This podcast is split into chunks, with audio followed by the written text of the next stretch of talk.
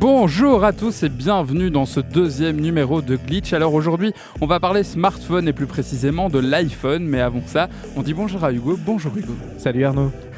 Alors Apple a annoncé les nouveautés, euh, ces nouveautés de la rentrée.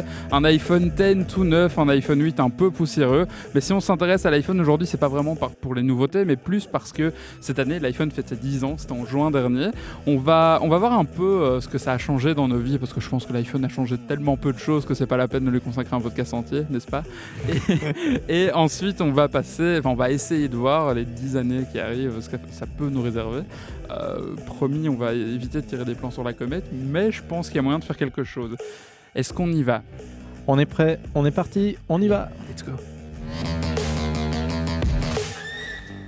Alors, on va quand même faire un petit tour de ce qui s'est passé mardi dernier, parce que bon, Apple a tenu une de ces fameuses keynotes, vous savez, ces trucs euh, où ils nous vendent du rêve, ils nous jettent des poussières à la face, des, paillettes plutôt à la face, euh, ou des poussières, selon, selon l'approche qu'on Dans le magnifique tout nouveau Steve, Jobs Theater.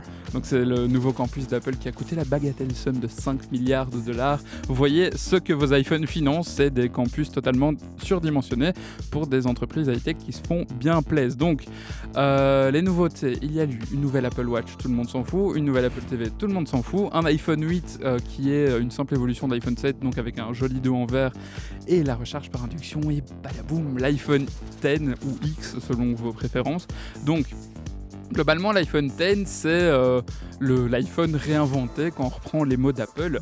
Euh, en gros, c'est un téléphone qui est en termes de taille situé entre un iPhone 7 et un iPhone 7 Plus, donc on est à mi-chemin, qui a une toute nouvelle architecture intérieure et qui a surtout un nouvel écran. C'est la première fois en 10 ans que le design de la façade avant change. Donc ici, on a un bel écran qui prend toute la façade avant avec une horrible encoche sur le haut de, de l'appareil avec plein de choses pour la reconnaissance faciale. On a un nouveau design à l'arrière avec un horrible appareil photo vertical. Voilà, je, pense que là, tout est dit. Je pense qu'on a compris que niveau design, t'étais pas spécialement euh. Ça, ça manque de. Ça manque de. Tu vois, là, c'est pas beau, quoi. C'est juste pas beau. Il faut quand même encore un tout petit peu de place sur la face avant pour mettre euh, deux caméras, un capteur infrarouge, un micro, un haut-parleur. On oublie probablement. Oui, il y, a beaucoup de choses. Donc justement, cette petite encoche, elle sert à mettre tout ce qu'il y a de reconnaissance faciale, puisque adieu le lecteur d'empreinte digitale, maintenant c'est la reconnaissance faciale. D'ailleurs, ce sera un des grands points de développement d'Apple dans les futures années. On y reviendra plus tard. Mais donc, si on parle de cet iPhone 10, donc iPhone 10 en fait, c'est surtout parce que donc cette année, l'iPhone fête ses 10 ans. Et en 10 ans, ça en a changé des choses, cet iPhone. Il y a eu beaucoup de changements qui ont été faits sur le smartphone et pas que sur le smartphone. Donc on va passer tout ça un petit peu en revue. Qu'est-ce que tu peux nous dire là-dessus, Hugo? Ah ben moi je dirais euh, la chose qui est la plus évidente, euh, c'est-à-dire que Apple euh, n'ont techniquement pas inventé le smartphone, mais ils ont montré que c'était possible de faire quelque chose de sexy. Ils ont montré qu'on pouvait faire un téléphone avec des tonnes de fonctions, avec un système d'exploitation complet, mais quelque chose qui soit facile à utiliser, que tout le monde a envie d'avoir dans sa poche. D'ailleurs, bah, aujourd'hui, tout le monde a ça dans sa poche. Ils ont montré l'exemple. Ils ont, comme ils le disent si bien aujourd'hui, je pense que ça, on peut leur laisser. Euh, définit euh, ce, qu'allait être l'industrie du téléphone mobile pour les dix prochaines années. Là, on est dix ans plus tard. Oui, donc euh, l'annonce a été faite par Steve Jobs en 2007. Le téléphone est sorti en juin 2007, euh, globalement six mois après environ. Qu'est-ce qui s'est passé à l'époque? Raz-de-marée le plus total. Euh, les ingénieurs dans les boîtes concurrentes ne comprenaient pas ce qui se passait. Euh, dans les réunions qui ont eu lieu le lendemain en toute urgence, les ingénieurs disaient ce n'est pas possible, il n'y aura pas assez de batterie, il n'y aura pas la puissance, c'est pas possible ce qu'ils ont fait. Et c'est vrai que à l'époque de la démo, euh, c'était un peu, un petit peu, un petit peu, un petit peu scripté, un, petit peu compliqué. Il y avait cette fameuse histoire de euh, des développeurs de l'iPhone qui avaient construit un chemin doré pour Steve Jobs pour sa, présentation. Euh, il avait un, chemin très précis à suivre dans le logiciel du téléphone, sinon le téléphone plantait. Voilà, la version de la version du système d'exploitation qui tournait sur l'iPhone de la célèbre démo désormais a été optimisé à mort juste pour la démo. Si Steve Jobs dépassait de quelques millimètres ou inversait un point, ça pouvait cracher à n'importe quel moment. Et tous les développeurs donc, qui avaient participé à ça euh, avaient prévu un shot de vodka à chaque fois qu'une section de la démo se passait bien. heureusement, la démo, elle s'est super bien passée. Donc ils étaient tous bourrés Et à la donc fin. ils étaient assez heureux euh, à la fin de la démo. C'est beau, du la moins, c'est ce que-. C'est ce que l'histoire raconte, mais Et donc, avant la présentation de l'iPhone, parce qu'il y a eu plein de choses avant, il y a eu des rumeurs, euh, parce que les rumeurs, c'est pas nouveau chez Apple, parce qu'aujourd'hui, on connaissait tout de l'iPhone euh, 10 avant qu'il soit annoncé, mais euh, le, premier iPhone lui-même avait fait l'objet de nombreuses rumeurs. Déjà deux ans avant, les rumeurs avaient commencé. Tout le monde savait qu'Apple allait lancer un téléphone, mais personne ne savait exactement quoi. Moi, je me souviens à l'époque, quand, du haut de mes 12 ans, je pense, je me souviens, je me souviens à l'époque, il y avait, tout, donc tout le monde savait qu'Apple allait annoncer un smartphone. Et les gens s'attendaient à un espèce d'iPod qui pouvait téléphoner.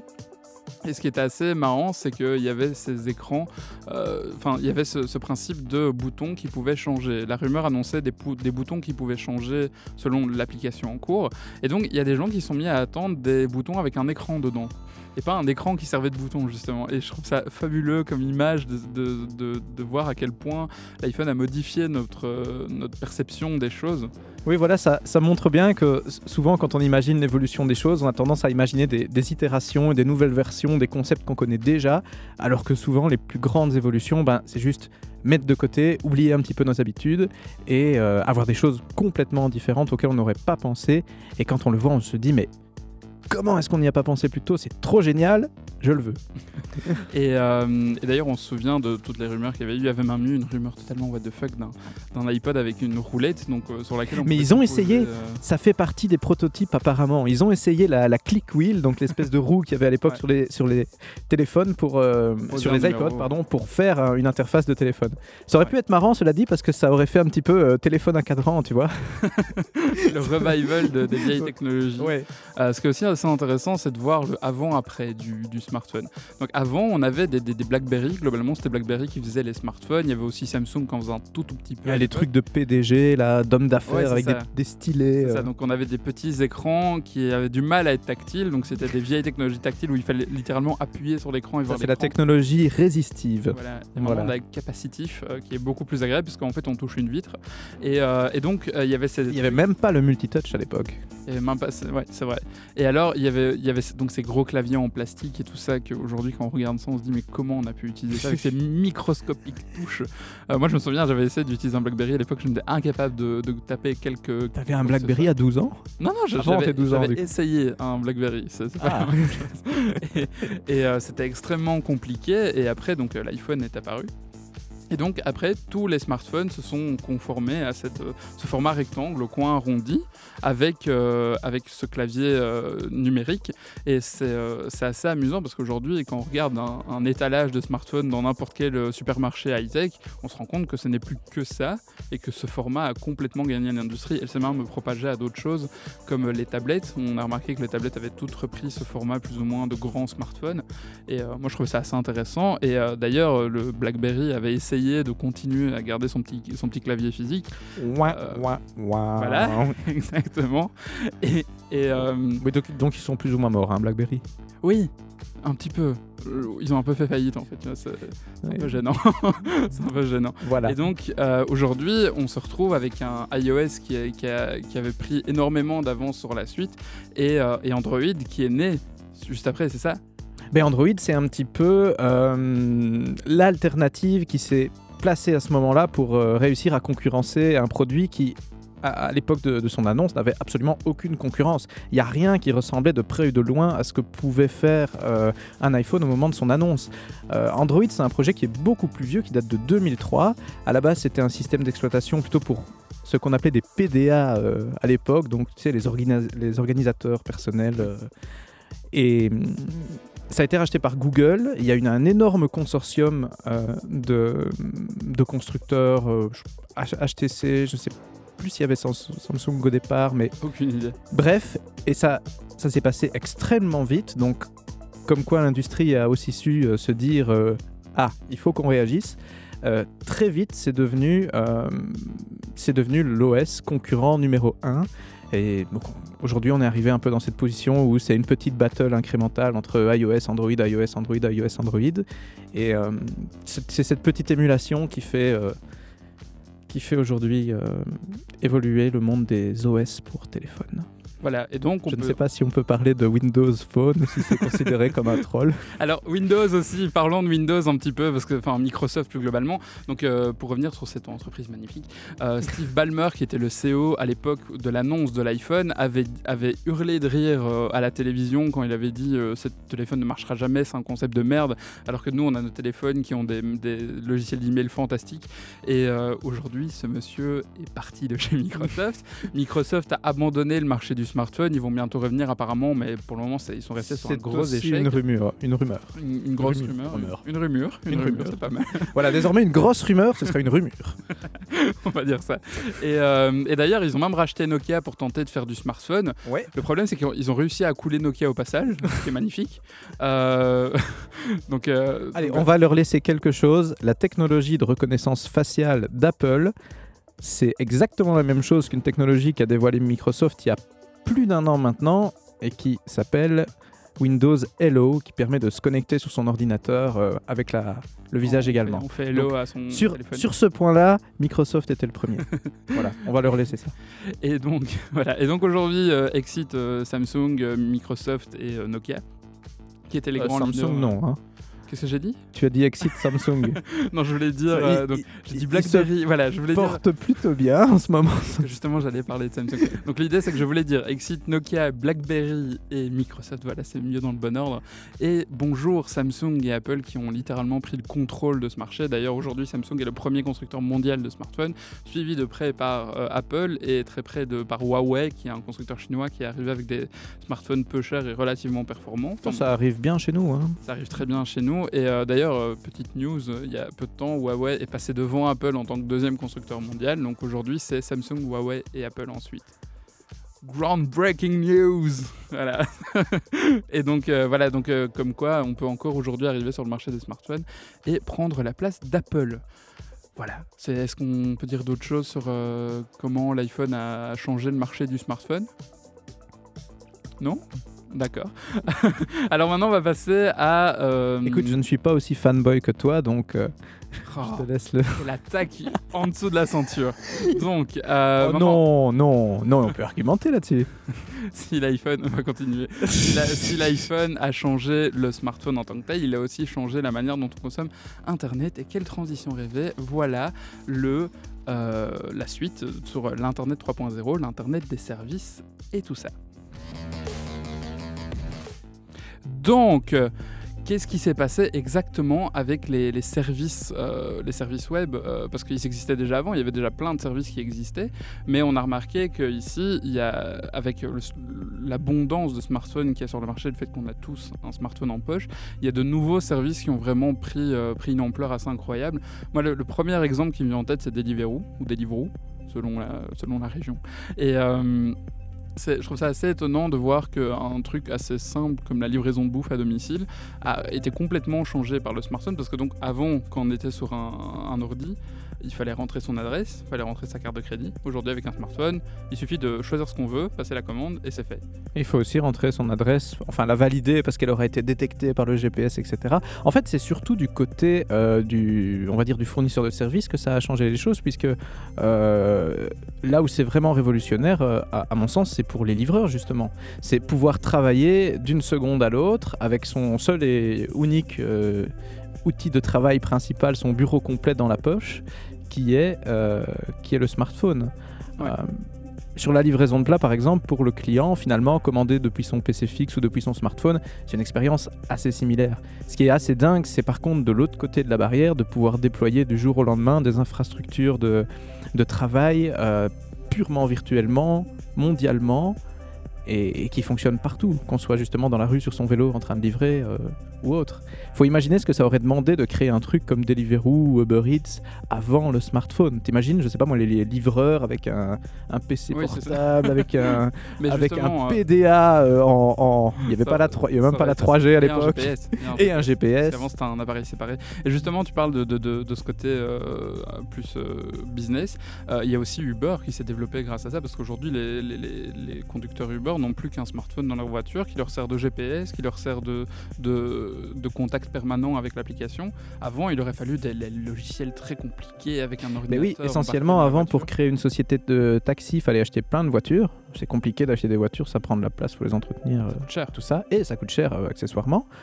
Bah aujourd'hui, on peut créer un empire euh, du pseudo-taxi mondial euh, sans avoir le permis de conduire, sans acheter la moindre voiture, en étant juste un ou quelques développeurs euh, qui créent une application. Il y a aussi eu tout ce qui est accès direct à Internet, normalement, euh, notamment pardon, le streaming audio euh, avec euh, Spotify qui s'est largement développé grâce au smartphone parce qu'aujourd'hui, euh, tous les abonnements 4G ont assez, de, ont assez de data dans leur abonnement pour pouvoir au moins écouter une petite dizaine de chansons facilement, n'est-ce pas? Enfin, on, peut, on, peut précharger, on peut précharger les musiques quand Oui, on est chez ça, soi voilà. en Wi-Fi, tout ça. Mais oui, moi j'aime beaucoup Deezer par exemple. ouais. Petit cocorico à nos amis français quand même pour parler un peu concurrence. Tu es le seul utilisateur de Deezer dans tout le monde entier Mais tu sais pourquoi qui n'est pas français. Parce que quand on aime la chanson française, Deezer est en français, le catalogue est un peu plus euh, étendu dans ce domaine-là. Ah Vraiment ouais, ouais, ouais. ouais. ok. Et euh, moi, je préfère Spotify, comme ça tu le sais. Oui, bah écoute, voilà. hein, et puis... Parce que je n'écoute pas Jean-Jacques Goldman, je suis désolé. Hugo, Mais Jean-Jacques. Goldman, aussi génialissime soit-il, refuse toujours catégoriquement que son catalogue, euh, ni sur Deezer ni sur euh, Spotify, s- ne soit euh, disponible en, en streaming. Question euh, philosophique.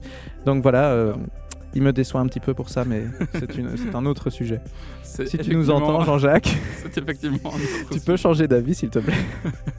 Et donc, euh, tous ces accès aux services de streaming, que ce soit audio ou vidéo aussi, hein, euh, YouTube, euh, ça a quand même été vachement populari- popularisé par le smartphone, même si on n'est pas Facebook, sur. euh, Facebook, en vidéo, Facebook C'était la suite. est devenu plus populaire que YouTube euh, Oui, sur le mobile, ça, donc je te laisse enchaîner là-dessus. Mais oui, tu me voles ma structure.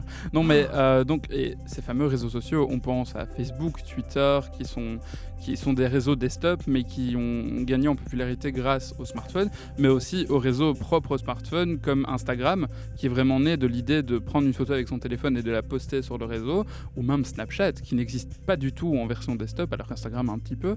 Euh, Snapchat, qui est quand même une énorme entreprise aujourd'hui, qui fait partie des plus grosses entreprises high-tech euh, basées sur du social dans le monde, qui n'existe que via les smartphones.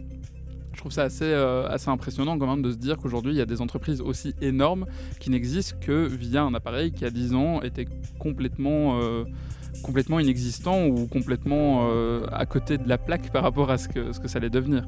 Et, donc voilà, et donc c'est là qu'on voit justement ce, ce potentiel que le smartphone a apporté. Et tant qu'on est dans les applications, sur des choses qui n'existent que sur les smartphones, il y a les fameuses applications qui sont nées via l'App Store d'Apple en 2008, parce que l'App Store n'était pas, n'a pas été annoncé en même temps que le premier iPhone, c'était l'iPhone suivant, je sais pas si tu te souviens. Oui, oui, le premier iPhone n'avait pas de store. C'est ça, il n'avait qu'une calculette et un truc pour appeler. Et les gens trouvaient ça révolutionnaire. Bref. et donc c'est l'App Store qui est arrivé après, qui a C'était vraiment la préhistoire. hein. tellement. Et euh, les gens utilisaient des stylets à l'époque, quoi. Les Oh gars, respectez-vous un peu. Il n'y a pas un tout nouveau tel qui a un stylet là sur le Samsung Sur le, euh, le Samsung euh, Galaxy Note 8 et vous pourrez voir le test publié sur la page de Facebook de Glitch. Oui, voilà. Voilà, on s'est bien amusé en tournant le test, c'était- sympa. C'est un très bon téléphone, ceci dit, Note 8, euh, pour lui rendre un petit peu de ses lettres de noblesse. Euh, Voilà. donc, ça a fait naître une véritable app industrie dans le monde entier. Aujourd'hui, il y a des millions de développeurs qui, qui s'occupent uniquement de, de développer des applications pour smartphones et ils en vivent. D'ailleurs, Apple euh, dit toujours fièrement oui, on a reversé autant de milliards aux développeurs et le chiffre devient de plus impressionnant, de plus en plus impressionnant chaque année. J'ai oublié le chiffre donc je ne peux pas le donner, mais c'est vraiment, euh, c'est De vraiment toute façon, des- quand ça commence à devenir des milliards, euh, c'est gros et puis voilà. quelques blagues à faire là-dessus que je ne ferai pas. Non, non, on va éviter. Et donc, c'est assez intéressant de- aussi de voir qu'aujourd'hui, il y a des industries entières de développement logiciel qui ne vivent que à travers le smartphone, encore une fois, sur un, un objet qui n'existait pas il y a 10 ans ou pas dans la forme qu'on connaît aujourd'hui. Est-ce que tu as quelque chose à dire là-dessus? Mais tout va plus vite et puis voilà. Et moi, je trouve que quand on se met à réaliser ça, c'est encore plus euh, excitant de se dire et dans 10 ans? Et dans 20 ans? En Oh, comptant que parfois les choses vont encore plus Ouais. vite. Oui, je t'offre une transition de fou. hein. de, de rêve. Donc, Voilà. Et donc justement, le smartphone dans 10 ans. Parce que quand on demandait euh, il y a 5 ans ce que ça allait être le smartphone dans 5 ans, on voyait du, des écrans transparents, des hologrammes, euh, des, des choses un peu random comme ça. Sauf que- qu'en réalité, c'est pas pratique. Non, Avec une qualité des- d- une qualité d'écran qui, qui s'accentue euh, de génération en génération, un écran transparent. la qualité fondamentale, bah, c'est pas bon. Donc, euh, c'est parfois pas évident de séparer euh, le hype de ce qui peut réellement être une révolution, pour reprendre le terme de notre euh, défunt Steve. Et donc, je te laisse. Euh, Ok. Et donc, euh, et donc euh, Vas-y, Arnaud, vas-y. Justement, ce qui nous attend dans les dix prochaines années, ça c'est assez intéressant parce qu'il y a euh, justement Apple qui avait, euh, en présentant son iPhone X, en disant c'est le futur du smartphone. Et pour eux, le futur du smartphone s'articule autour de quatre choses. Alors, la première chose la plus évidente qu'on voit directement quand on regarde l'iPhone X, c'est euh, cet écran gigantesque qui prend la quasi-totalité de la surface avant. Et donc, l'idée, c'est. Aujourd'hui, les, les smartphones ne sont plus globalement que des écrans. Ils sont devenus tellement fins, tellement grands, avec des écrans gigantesques qui occupent toute la face avant. Aujourd'hui, tout ce qu'on voit, c'est un écran. Et, euh, et le hardware s'efface complètement au profit du logiciel qui aujourd'hui. Oui, voilà, pour reprendre, les fondamentale. tests, pour reprendre les termes de la présentation, c'est toucher le logiciel en essayant d'oublier un maximum bah, le, le hardware qui, qui est entre les deux. Pour moi, ça c'est une évolution logique de ce qu'on voit depuis des années. C'est probablement pas le plus révolutionnaire des, quatre points. On va passer à la suite du coup, puisque tu n'es pas très convaincu. Il y a ensuite. La que je suis pas convaincu, mais il y a mieux à venir. Donc vas-y, point numéro 2. Go La réalité augmentée, donc c'est, on en parlait justement dans le podcast précédent, la réalité virtuelle, la réalité augmentée. La réalité augmentée, c'est l'idée de projeter des éléments virtuels sur le réel via des écrans transparents justement ou des appareils photo. Et justement, les appareils photo de l'iPhone X ont été optimisés pour la réalité euh, augmentée. Donc l'idée, c'est que les deux caméras arrière sont plus espacées pour permettre d'avoir une meilleure captation 3D de l'environnement. Mhm. À l'avant, pareil, où là, on a, on a des capteurs qui s'occupent justement de mesurer en permanence le- le- l'environnement qu'il y a autour pour pouvoir projeter des choses. Et, euh, et voilà, donc ça, pour, euh, pour beaucoup d'entreprises, notamment Apple, Facebook et Google, la réalité augmentée est quelque chose qui va vraiment prendre énormément de place dans le futur. Il y avait aussi euh, le point suivant qui était le sans fil.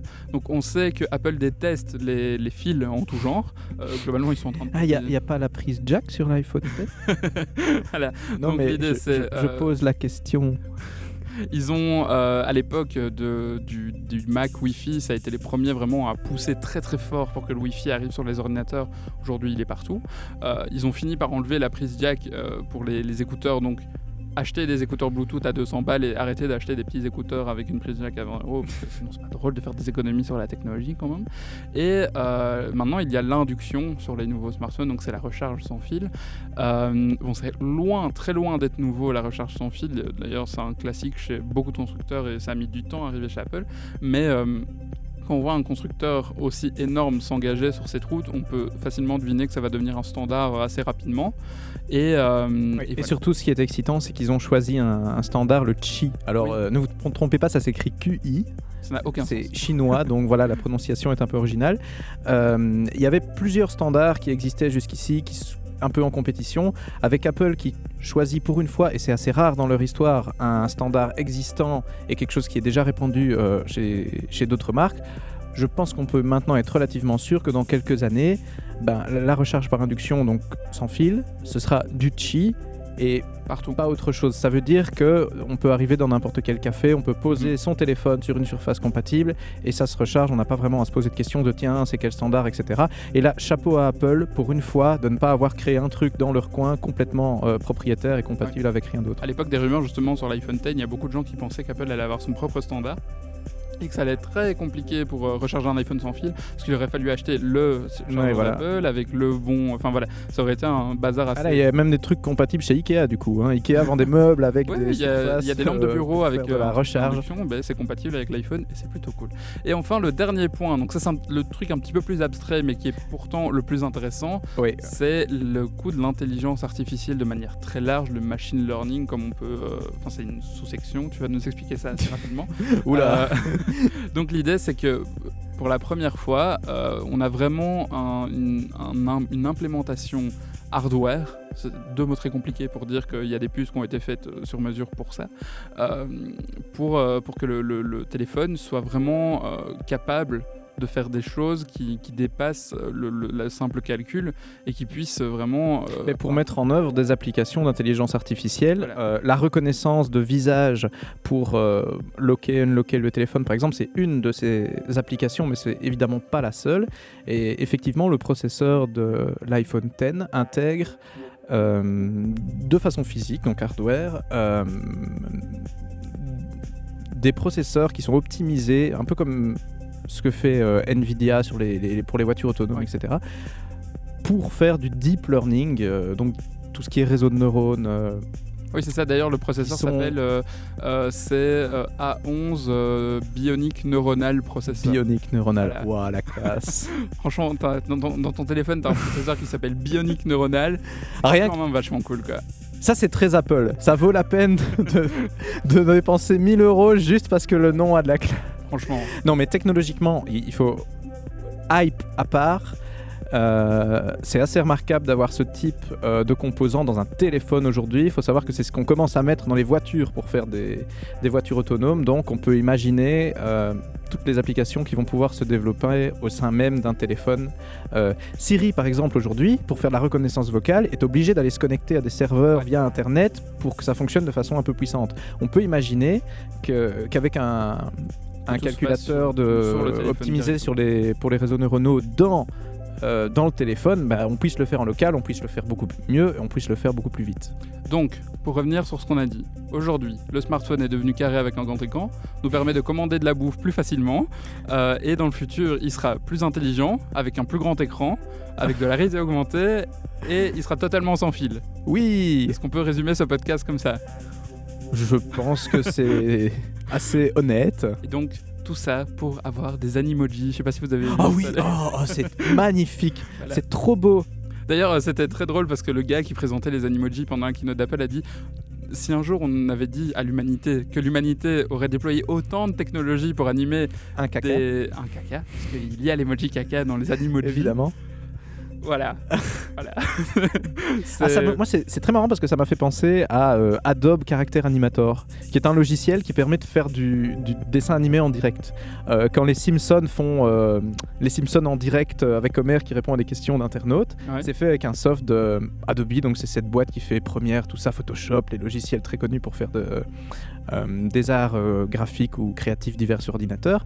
Et ils ont sorti il y a, pff, ça fait quelques années maintenant, euh, enfin c'est toujours en bêta, ce soft qui s'appelle Adobe Character Animator et qui permet de faire exactement ça avec une webcam, mais le voir aussi performant intégré dans un smartphone, waouh Voilà. Et donc maintenant, quand on voit un message, tu pourras répondre avec une tête de licorne que tu es en retard. Oui, C'est une beau. tête de licorne qui parle en suivant le mouvement de tes lèvres, euh, c'est magnifique. Ou un caca, ou un chien, ou même un alien, un robot. Il y avait aussi un renard, il y avait un chat, et il y avait. Voilà. Tu les as retenus tous par cœur? Oui, je les ai étudiés. J'étais j'étais content. Ah, Ça c'est de la préparation, c'est vraiment Ça- magnifique. Bon, et donc c'est là-dessus qu'on se dit au revoir. Au revoir Oui. à tous. À la semaine prochaine. Et la semaine prochaine, on parlera pas de caca, promis. On va essayer. c'est la meilleure fin du monde entier. Salut Salut